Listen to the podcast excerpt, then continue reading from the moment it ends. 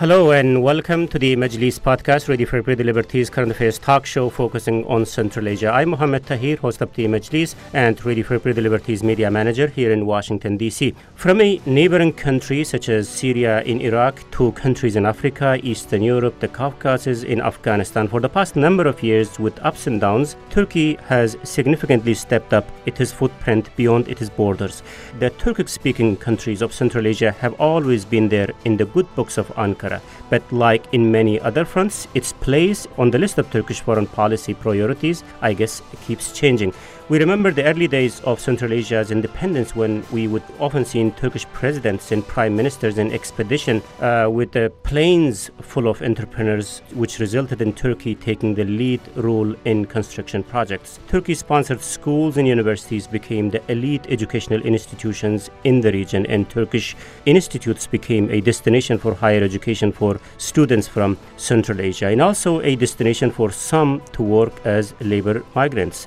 But with significant ups and downs since that Turkey seems to be again turning back to the region. And the recent summit of the presidents of Turkic speaking nations in Istanbul is one of the strong signs. This event has created a certain level of excitement in these uh, relations. Now, what next? What should we expect beyond this point in Turkey's role in Central Asia? What does the history of these relations tell us about what comes next? So, there's a lot to unpack in this development. To discuss all these, I'm joined by Dr. Eleonora Tafuro Ambrosetti, a research fellow, Russia, Caucasus, and Central Asia Center at the Institute for International Politics Studies in Italy, Mirsaid Khabibullayev, chief editor of TRT Russia, uh, a Russian unit of Turkish television, TRT. Mirsaid is joining us from Istanbul, but is originally from Uzbekistan. Luke Coffey, the director of Foreign Policy Center at the Heritage Foundation. He's joining us from Washington, D.C. And Bruce Pannier, the editor of Radio for Liberty Central Asia blog, Qishloq Ovozi, who's joining us from Prague, Czech Republic. Thank you, colleagues, for joining us in this very important conversation today. Um, I guess we have mainly two points to discuss in this conversation. Of course, the event in Istanbul with the participation of the presidents of all Turkic speaking nations is very, very important, and various decisions have been taken there. Um, so let's start from there. What just happened, and where are we headed from here? Mirsaid, you followed this uh, event in person. Tell us about your observations, uh, what happened, and what's the significance of this event in the overall bilateral relations of the participating nations? Uh, well, what we've seen is a tremendous development of relations between Turkic countries that comes from 2011, uh, the first meeting in, in Kazakhstan. And now we see they even rename the organization to institutionalize it more.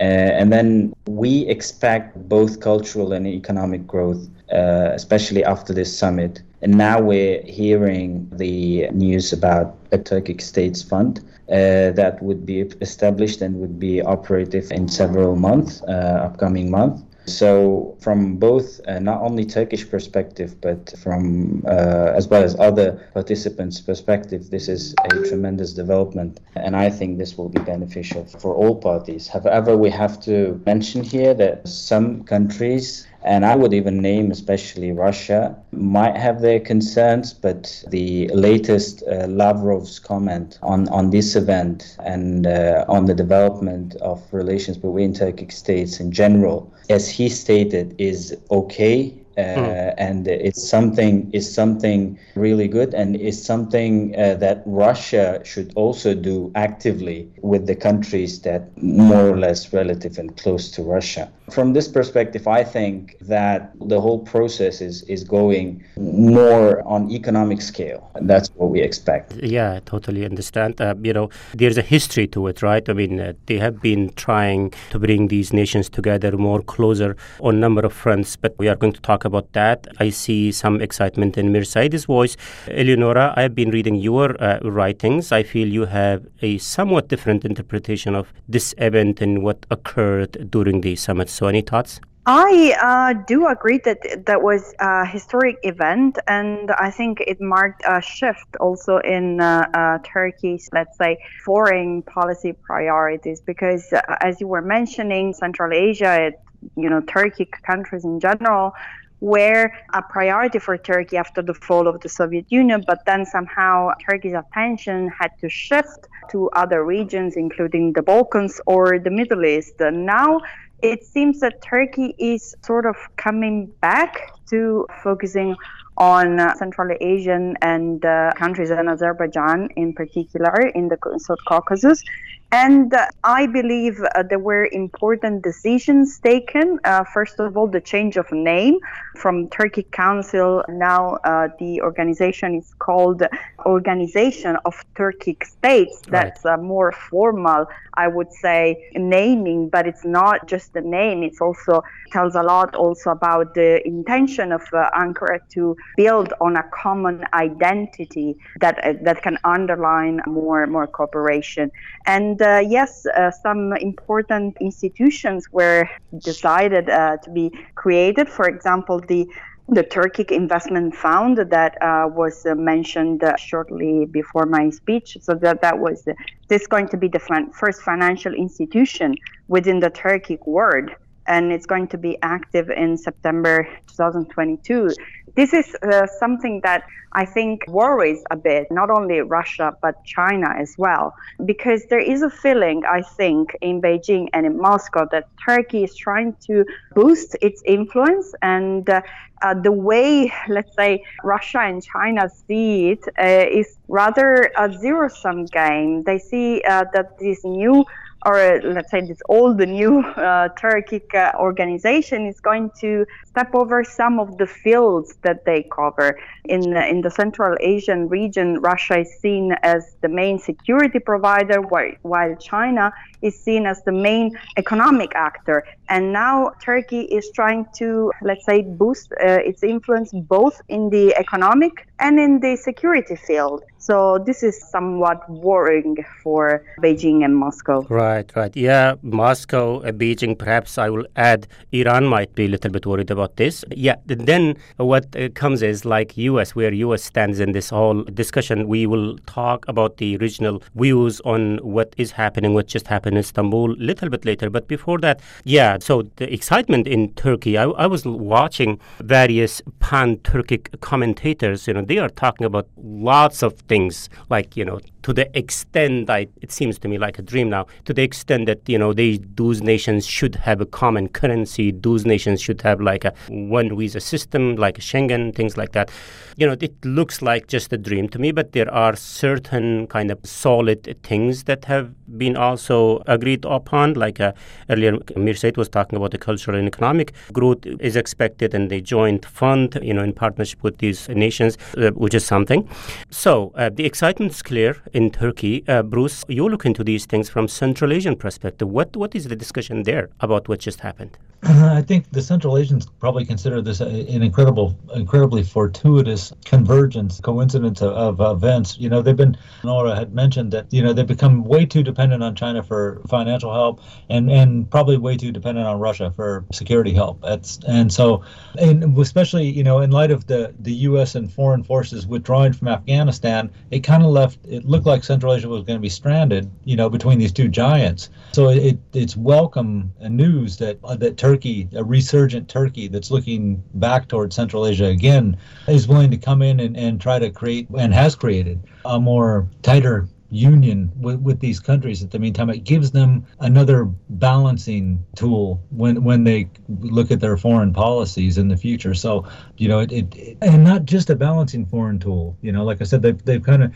i wouldn't say western influence is gone you know meaning like the us and, and european union but it was never that big to begin with. So really they've been contending with moscow and beijing for a long time. So it's good to have someone like ankara on their side and not just that for that reason but because erdogan himself has already shown that he he's willing to confront Putin and willing to confront some of China's policies too, with the Uyghurs, for instance. Mm-hmm. Uh, he he's hasn't taken the same policy as Pakistan. Say. So it gives them a little bit more confidence looking forward to the future that they're going to be able to count on another strong friend should they run into problems in their relations with Russia or in their relations with China. Hmm. Very interesting. Uh, a couple of points there. Let me also bring you in, uh, Luke uh, here. So we heard the view from Central Asia. I mean, where their interest might lie in, in getting back to this discussion again, uh, and also the excitement in Turkey. So how do you see this uh, this summit uh, within the context of summit? This relationship. I mean, what is uh, as uh, earlier I said? I mean, there is a history to it. So how similar is what we are talking now compared to what we discussed like uh, 10, 20 years ago? Thanks, uh, Mohammed, for having me back on your fantastic uh, podcast, and it's great to join again, Bruce, on this on this podcast as well. Well, we, we do see some similarities between what was discussed in the past, but I think right now there is more energy, mainly driven by Ankara, but also behind the scenes, uh, officials from Baku are very enthusiastic. Also, uh, Kazakhstan is very enthusiastic about what is happening with the newly branded Organization of Turkic States. However, I think a the, you know there is a cautionary note to be made. While there might be high level of uh, ambition and expectation, especially by the pan-Turkic commentators that you uh, uh, mentioned earlier, the reality on the ground is much different. The five countries that form the, the Organization of Turkic States has about a population of 160 million and an economic worth of about 1.1 trillion US dollars but last year, these uh, five countries only uh, traded about $8 billion amongst each other. And of that 8 billion, almost half of that is just between two of the members, Turkey and Azerbaijan. And I suspect a huge chunk of that was in the oil and gas and energy right. sectors. So the, the organization has a long way to go to realize its potential. And there is a lot of potential. I don't want to undersell that but they're going to have to have a serious and frank conversation on harmonization of, of standards and regulatory practices in terms of intra Turkic trade. Of course, this pertains to customs, but also to visas. Mm. And I suspect that there are some countries in the Organization of Turkic States that are less enthusiastic about deepening this relationship, mm. at least doing so quickly. And the obvious one, in my opinion, would be Uzbekistan, who who tends to stay an arm's length away from some of these multilateral intergovernmental organizations. But in the case of the Organization of Turkic States, decided to join earlier this year. I think there is a difference of opinion inside on how fast to proceed and in which manner to proceed. That's interesting. Mir Said, you are from Uzbekistan. What's the feeling on the ground that you get from the leadership of Uzbekistan? Luke was just saying from the you know the speed in which Ankara wants to, things to move, Uzbekistan share the same vision. I do agree with Luke on the point that there is a great potential. However, trade level still remains low. This is a fact, and uh, that's that's why I was uh, concentrating your attention on economic cooperation because there is a lot of space that, that countries can move. On on terms of pace, like uh, Ankara's speed and the will to do things faster, and Uzbekistan's will to um, well, uh, I in, in terms of our observations, we haven't seen that Uzbekistan is. Uh, Uzbekistan uh, has elected its uh, new president in, in, in, 2016 and it's still new. And um, from that time on, we see Uzbekistan participating in this kind of uh, organizations active and that's why I wouldn't say they uh, somehow restrain, but I would agree Uzbekistan might be a little low because uh, they're new and and and they're uh, just getting traction. Mm.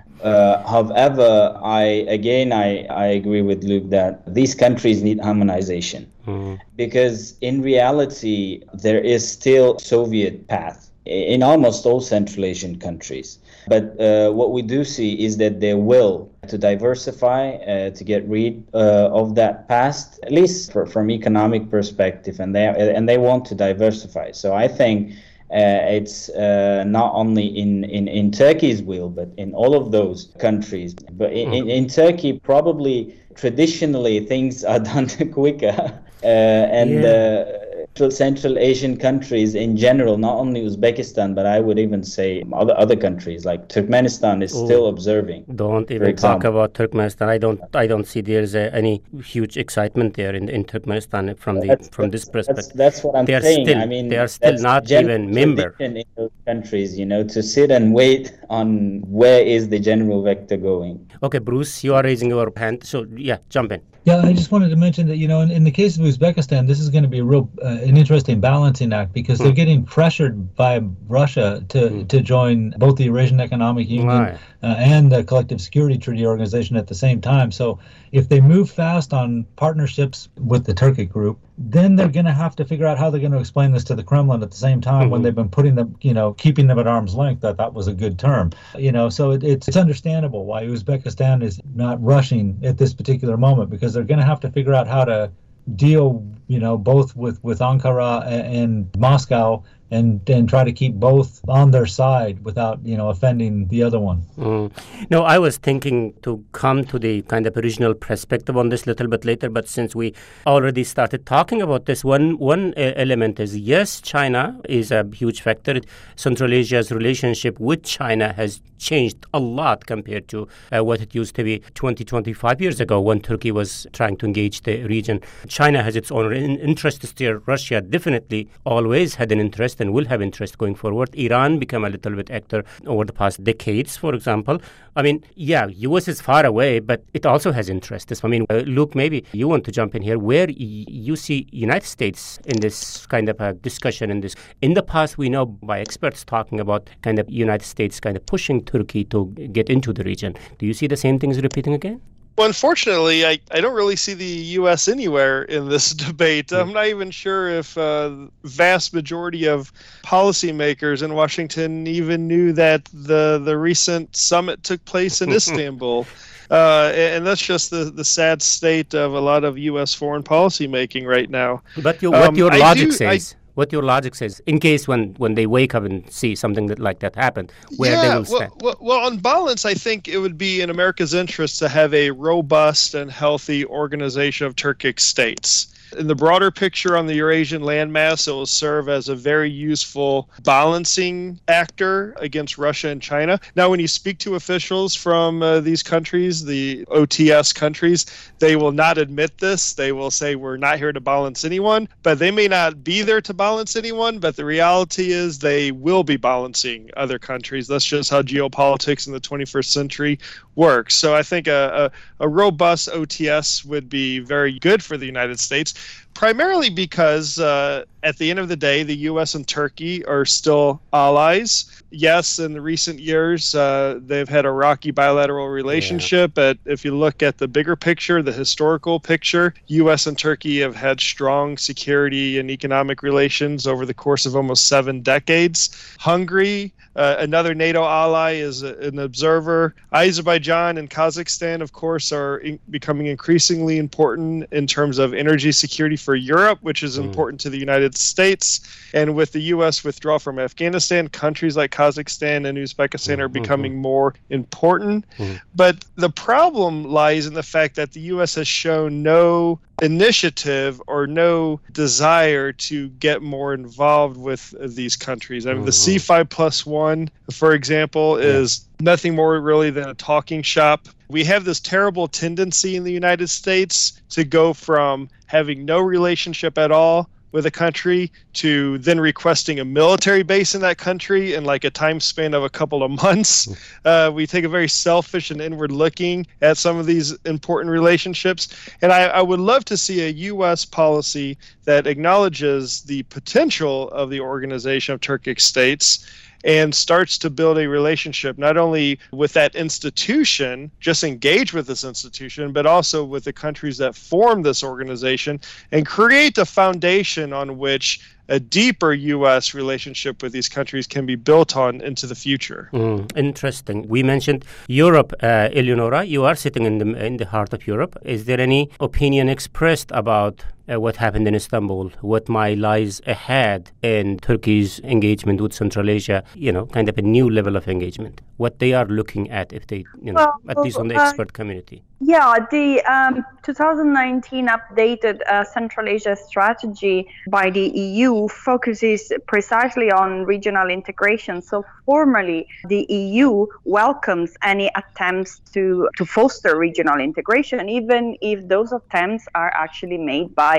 other countries. And, uh, you know, Turkey is still a member country and is still considered very pivotal country for the EU. So um, at a formal level, yes, every attempt to foster regional integration is welcome. But again, we uh, mentioned this, uh, this new strategy, and uh, I believe that it's not really a, a useful tool for the EU to increase its influence. It focuses, as I said, on regional integration, on uh, resilience, but also on, on human rights and uh, democracy, yeah. which is not a very appealing uh, narrative for for many of the of countries in uh, in in the area. So I believe if we talk about the the past and the future of the region, then we see Russia and China, at least in the short term. Those are the countries that matter the most.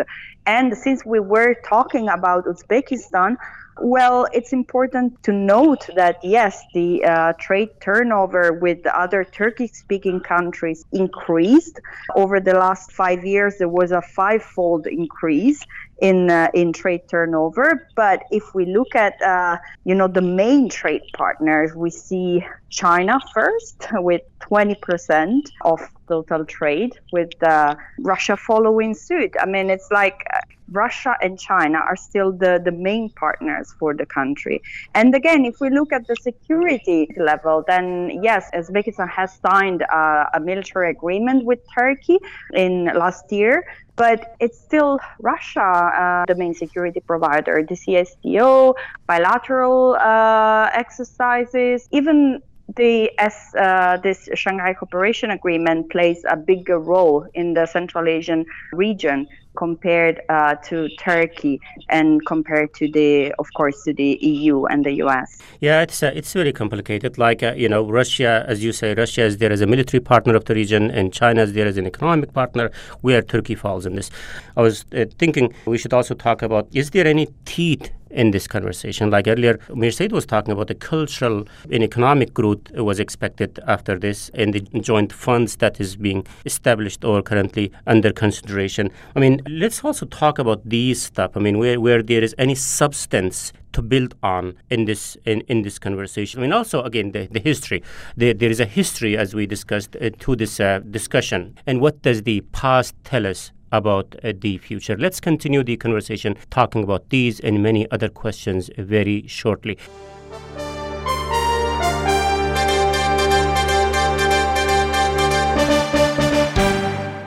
First, let me recap the debate that today on the Majlis podcast, I'm joined by Dr. Eleonora Tafuro, Ambrosetti Research uh, Fellow, Russia, Caucasus, and Central Asia Center at the Institute of International Political Studies in Italy. Mirsaid Khabibullayev, Chief Editor of TRT uh, Russia, a Russian unit of the Turkish television TRT. Mirsaid is joining us from Istanbul. Coffey, Director of the Foreign Policy Center at the Heritage Foundation, who's joining us from Washington, D.C., and Bruce Pannier, the editor of Radio Free the Liberty Central Asia blog Qishloq Ovozi, who is in Prague. I'm Mohammed Tahir, host of the Majlis podcast and Radio for Liberties media manager here in Washington, D.C. So it's been an inter- interesting conversation. Also interesting is that the, the Turkmen president, the president of neutral Turkmenistan, uh, also decided to join the summit this time, although in the observer stats, I'm not sure what the Turkmenistan's future looks like within the allies, as Ashgabat shies away from committing to any alliances. So uh, coming back to the kind of a substance of the discussion on which the, the future relationship could be built on, Mirsaid, would you help us to understand the your earlier comment the, you said cultural and economic growth is expected, uh, and that was part of the, the project that they signed. And I was trying to, uh, in fact, access that document, but the website of the organization was either down or maybe something was wrong with my computer, so I could not really access to what those articles are on which they are planning to build the future of the relationship going forward. So the the cultural and economic growth that you are talking about, and the, the, the joint fund that they, they, they are planning to establish. Tell us about, on the technical terms, what does that really mean, those articles? Well, I want to tell you my memory from from Tashkent. Yeah. I was passing by uh, through a Chinese embassy in Tashkent, and I have seen like 200 students waiting for to get visa to to go to study in China, and I have seen only five students waiting in front of Turkish embassy, and I've seen none uh, waiting in front of Kazakh embassy or any other from, That- from these countries. That's, So, uh, that's what- very understandable, Mir Said. I mean, the need for closer collaboration, cooperation between these Turkic-speaking nations are that's there. The need is there, but I'm just trying to understand the substance on which they are trying to build this relationship. I mean, you said about the cultural economic growth. I mean, where you Oh, well, you first, you yeah. you think you will see this happening? Uh, first and foremost, I think uh, th- these countries speak quite same language and they have common history. They have common religion, and uh, Uzbekistan, for example, is eager to have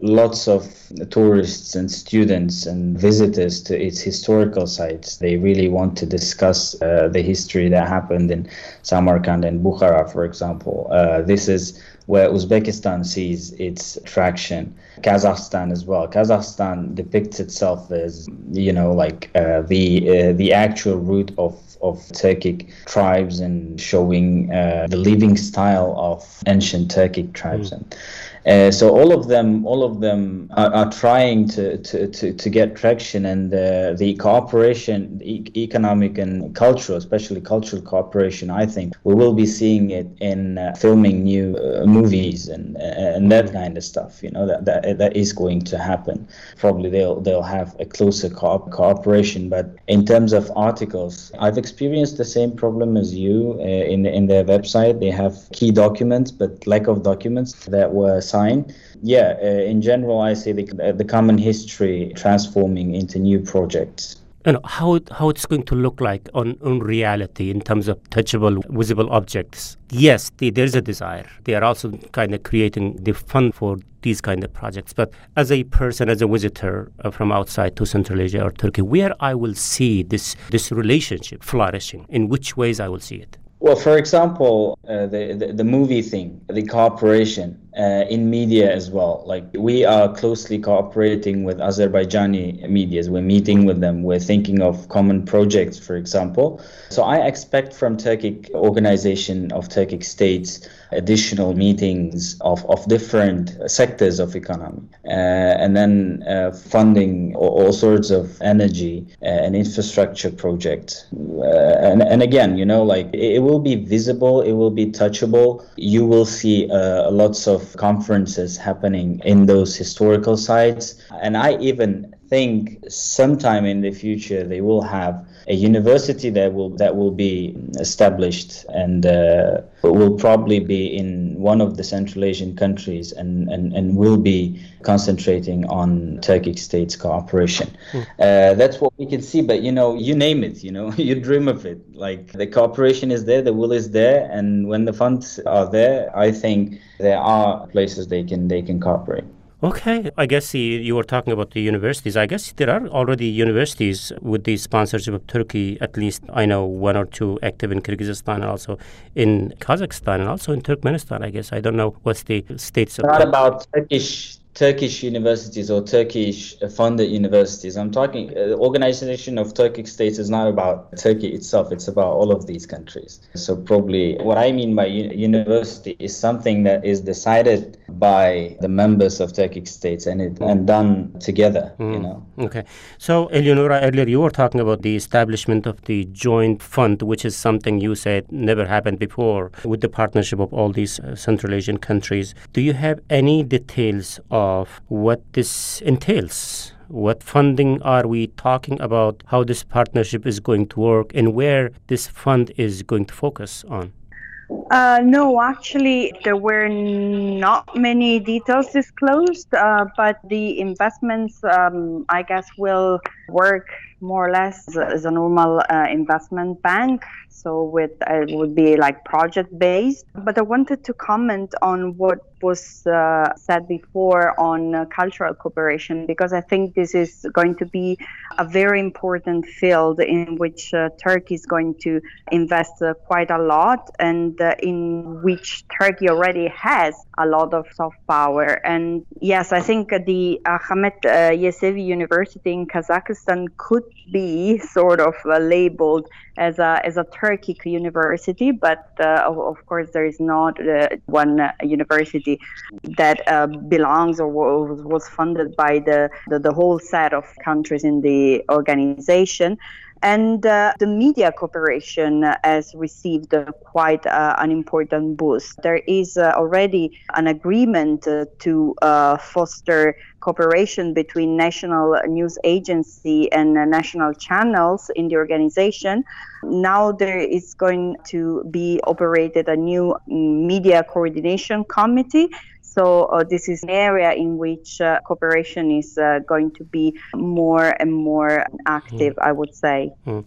Maybe I'm expecting too much too fast in this. I mean, you know, soft power or cultural cooperation, the type of things that you are talking about, uh, Eleonora. I mean, what difference it's going to make in the day-to-day life of the people to bring them together? I mean, yes, joint movies and you know conferences and all this stuff, maybe or you know, kind of cooperation between media organization. Yes, yeah, but you know, how fast it is going to change the bilateral relationship of these countries in terms of the touchable, visible way, like, you know, how it's going to impact the need for economic cooperation, political cooperation? Um, soft power is never, uh, you know, a quick way to achieve a foreign policy objective but it, I think it's quite an effective way in the long, medium to long term because it works on uh, images and it works on making uh, national narratives appealing for uh, other countries. And in the end, it does help to achieve some uh, foreign policy objectives. In the case of, uh, of Turkey, of course, the main goal is to portray the country as a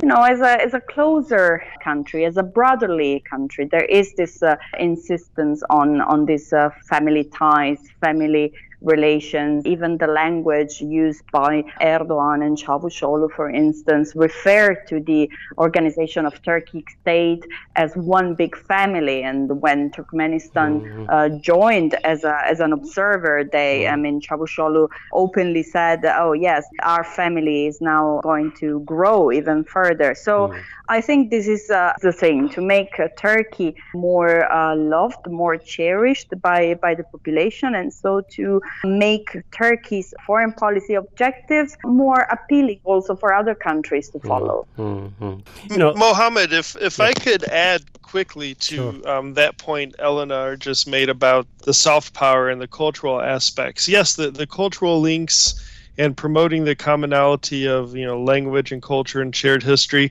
That's the lubrication of what will help grow this organization at least like the public face of it. This is what will make people excited the average person interested in it. But I, I do believe going beyond the economic side of things, we have already seen geopolitical implications. If you look at the summit um, declaration, there's a whole paragraph in there congratulating Azerbaijan for its victory over Armenia during the Second Karabakh War. Well, two members of the Organization of Turkic States Kazakhstan and Kyrgyzstan are also in the Collective Security Treaty Organization, mm. which Armenia is a member of.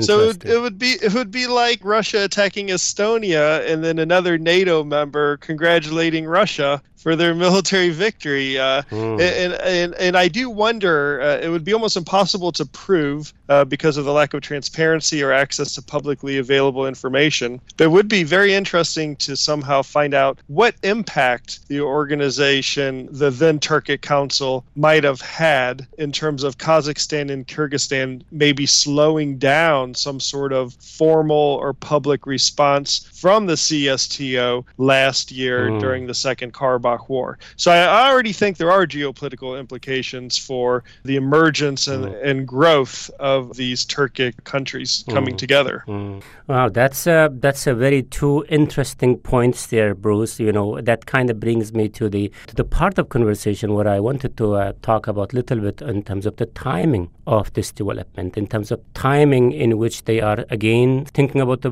the brotherly relationship that they, they should have between each other. And also, uh, Luke brought up the other uh, kind of Karabakh conflict there, especially the way in which the nations responded to it. I mean, when you think of this development, this discussion that we are having today, from the perspective of timing, what comes to your mind? Well, you know, again, like I said, it couldn't be better for for whatever such ambitions as Turkey has, uh, getting closer to Central Asia, because we did just have the pullout of foreign forces from Afghanistan, mm-hmm. so it kind of left the Central Asians back where they were well, not even where they were 25 years ago, because then they pretty much just had Russia.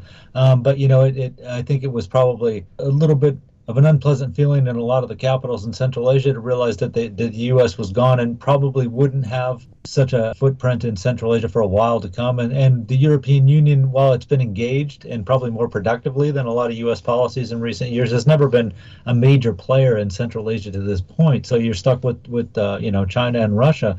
And I think this this you know the the the discussion about the soft power, we really can't overestimate the strength that this is going to have in Central Asia because you know all the organizations that we've been talking about. That now we got the OTS, but but we've been talking about the Shanghai Cooperation Organization. We also also mentioned the CSTO. They all date back to about the same time, mm-hmm. right? These are all organizations that were formed in the earlier mid 90s, right? Um, and it took a while for those to catch on also. So that, you know, the Organization of Turkic States is lagged behind a little bit. But uh, I think five years down the road, for instance, if you look, I think that if the, you gave most people in Central Asia the choice of who would you rather have as a partner, uh, Russia, the colonizer, mm. China, the constant fear that's on your doorstep, or Turkey, with whom you have so much in common that you're probably going to get most people would probably say we would rather deal with Turkey than the others. And certainly in the early 90s when I was out there, that was the feeling. People mm-hmm. really wanted to be a lot closer to Turkey. I think Turkey still has the same problem today that they had then is the Central Asians were hoping they were going to bankroll them yeah. Uh, and get things going. And that that is not going to happen. But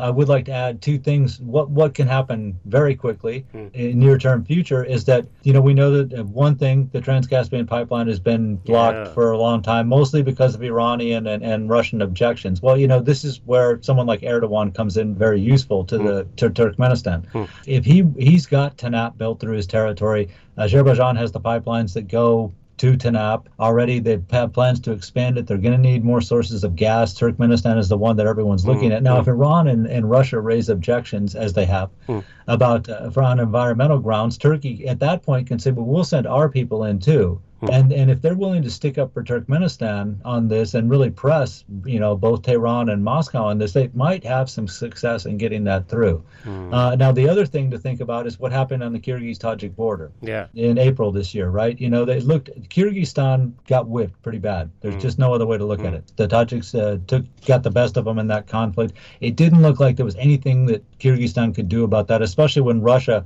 pretty clearly sided with Tajikistan on what had happened there you know, but now all of a sudden, you know, the Turkish defense minister visits the region, and to be fair, he went to both Kyrgyzstan and Tajikistan, but mm. Kyrgyzstan's the one that got the drones, mm. the same ones that were using in, in, in Azerbaijan uh, or in Nagorno-Karabakh, and the same ones that uh, you know Turkey has been using quite effectively in Syria and also in Libya, you know, so they all of a sudden got the drones, and it, it changes. At least it made the Kyrgyz government feel better about their chances if if the conflict mm. were to erupt again. It's too bad for regional cooperation because Tajikistan Tajikistan with a, a strong Turkic group, Pan Turkism or something like that. Tajikistan is clearly the loser in this. Mm. But you know, in the meantime, Kyrgyzstan having having uh, just been basically humiliated.